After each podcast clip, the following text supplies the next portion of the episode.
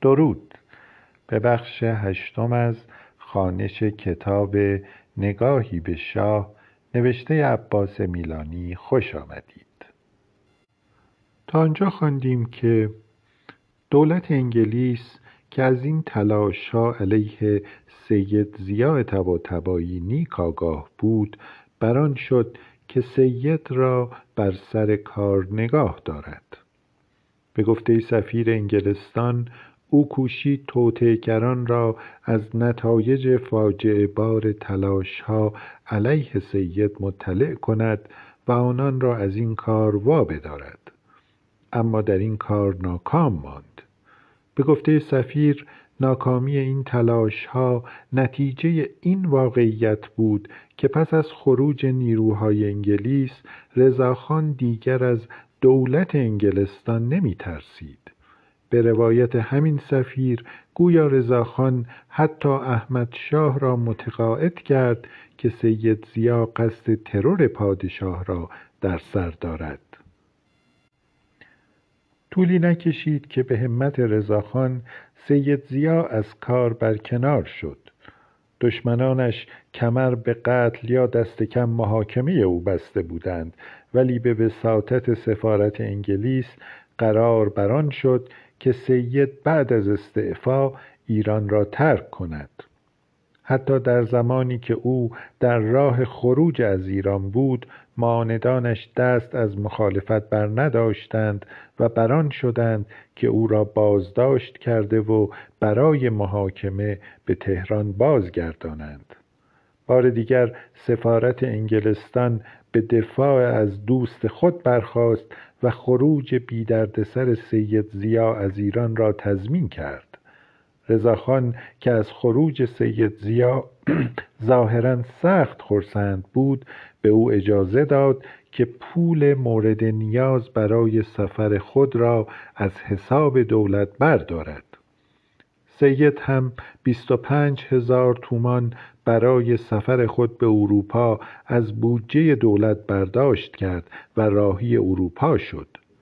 به گفته سید در گفتگویش با دکتر الهی او و چهار گرداننده اصلی کودتا از جمله رضاخان شب آغاز عملیات قسم خوردند که در صورت پیروزی یکدیگر را نابود نکنند. سید می گفت رضاخان به قول خود وفادار ماند. در این دوران ها دل خوشی از رضاخان نداشتند. در وصفش می گفتند یک روستایی جاهل اما تیزهوش است. می‌گفتند به سفارت قول همکاری داده ولی قابل اطمینان نیست و در هر حال آنقدر از لحاظ سیاسی بی تجربه است که حکومتش بخت دوام ندارد. در مقابل انگلیس ها به کرات از برافتادن سید زیا اظهار تأسف می کردند می گفتند از همه فضایل انسانی برخوردار است و یک سده زودتر از موعد به دنیا آمده است. در یک نکته شکی به گمانم نمی‌توان داشت. انگلیس ها در ایمانشان به صلاحیت و کفایت سید زیا ثابت قدم بودند. در چند دهه بعد از کودتای سید زیا و رضاخان هر بار ایران با بحرانی جدی روبرو می‌شد دولت و سفارت انگلیس سید ضیا را کلید خروج از بحران می‌دانستند و میکوشیدند او را دوباره نخست وزیر کنند. شاید بیشتر از هر کس محمد رضا شاه مانع بازگشت سید به قدرت شد. در شرایطی که اوضاع مملکت در کش و قوس این تحولات بود زندگی خصوصی محمد رضای کودک هم دایم در دست تغییر بود. سالهای آغازین زندگیش چندان آرام و به دور از تلاطم نبود. رابطه پدر و مادرش پرتنش بود و این دو در آستانه طلاق بودند. محمد رضا با مادرش و خواهرانش زندگی می کرد مادرش زنی پرقدرت و پرجذبه بود. به دعا و نظر و قربانی و سعد و نحس اوقات و تعبیر خواب ایمان داشت. باورهای قدیمی محمد رضا ایمانش به این است که نظر کرده است گمانش که از عالم غیب راهنمایی دریافت می کند و خداوند او را برای مأموریتی خطیر برگزیده و در این راه حمایتش می کند هم شاید دست کم تا حدی در باورهای مذهبی مادرش ریشه داشت.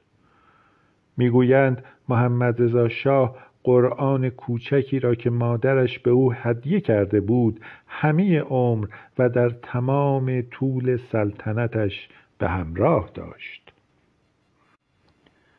هرچه مادرش باورهای مذهبی و حتی خرافی محمد رضا را ایجاد یا تقویت می کرد پدرش رضاخان مخالف جدی این گونه باورها بود و با آنها به جد معارضه می کرد می گفت این گونه گمانها در پسرش سلوکی زنانه می آفرینند علاوه او از جهات بسیاری چون یک سرباز روستایی رفتار می کرد ابراز و نشان دادن محبت به فرزندان را چندان بر نمیتابید.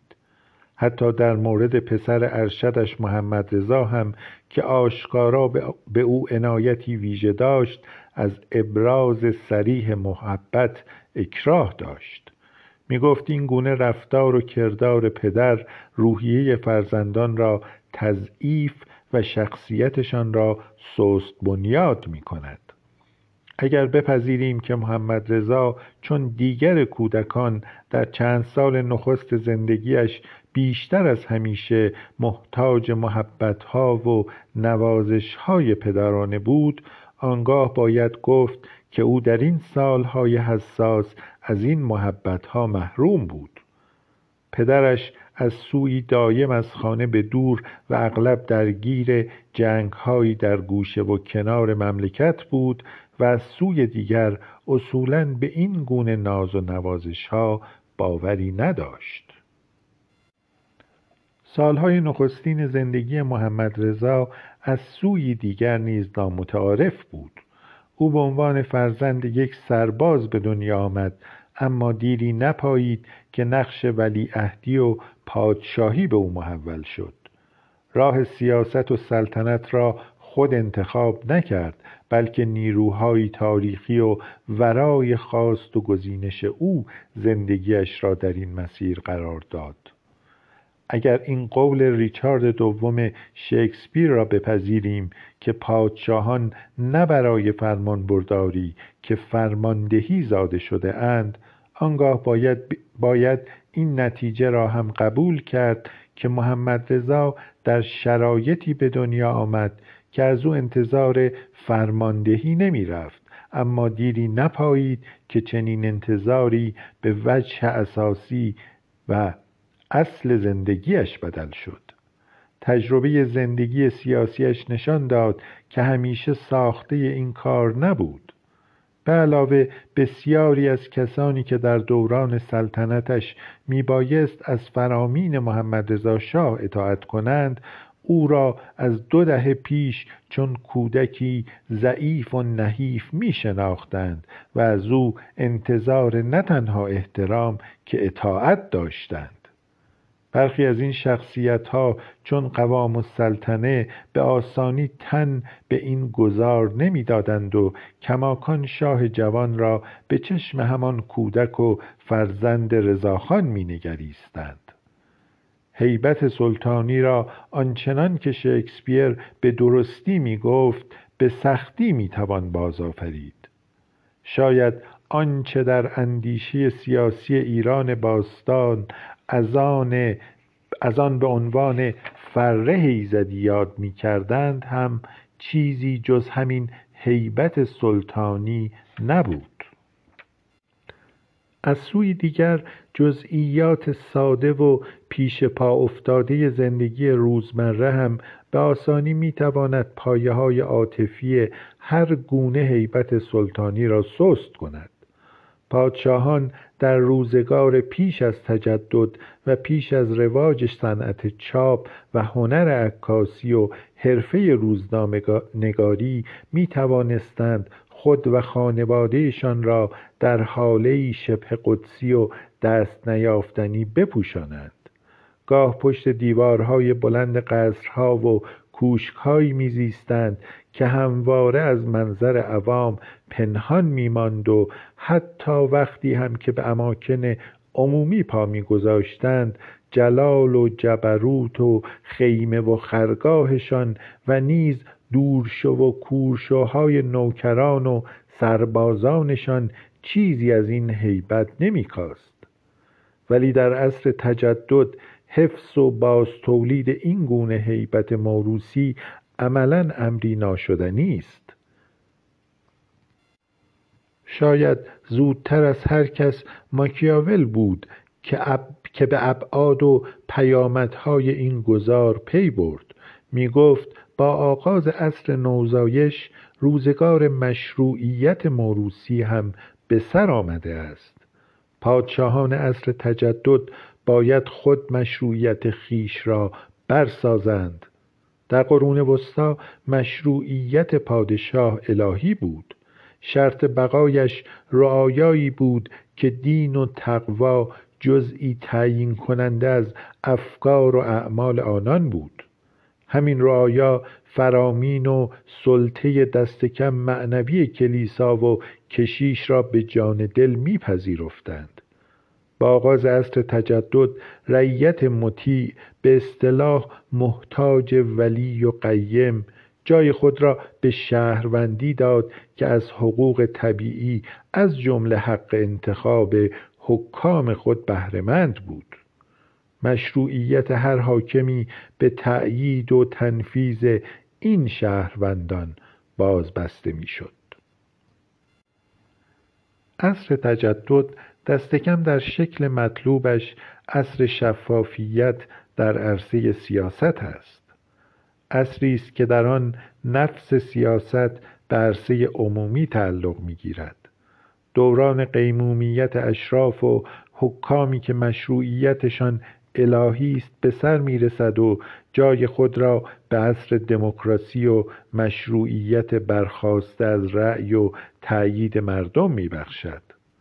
در عصر تجدد تنها پادشاهانی جان سالم سیاسی به در بردند و تاج و تختشان را دست کم در ظاهر حفظ کردند که ابعاد این دگرگونی را پذیرفتند و سلطنت را نه به عنوان کانون قدرت که نماد وحدت ملی پذیرفتند.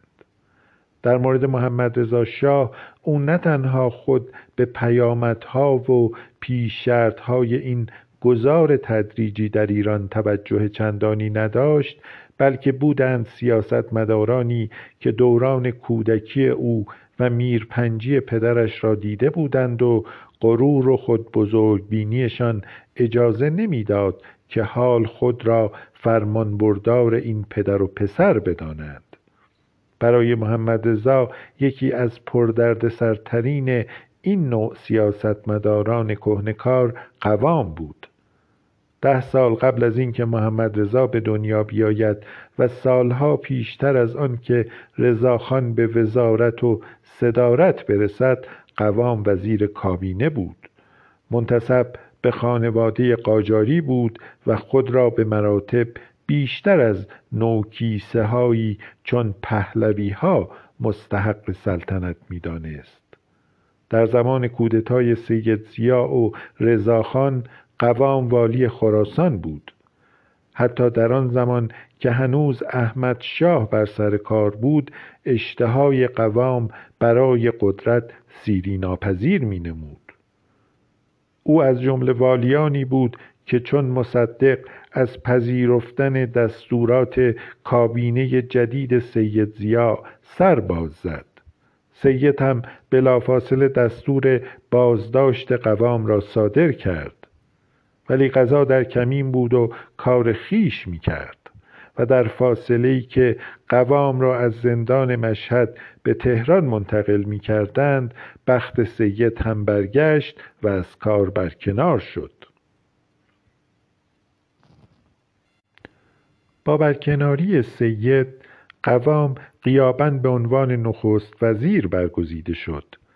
سفر مشهد به تهران را چون زندانی دربند آغاز کرد و در همین راه به عنوان نخست وزیر وارد پایتخت شد. رضاخان هم در کابینه قوام وزارت جنگ را به عهده گرفت. در همان آغاز دوران صدارتش قوام روزی برای بازدید عید به منزل رضاخان رفت.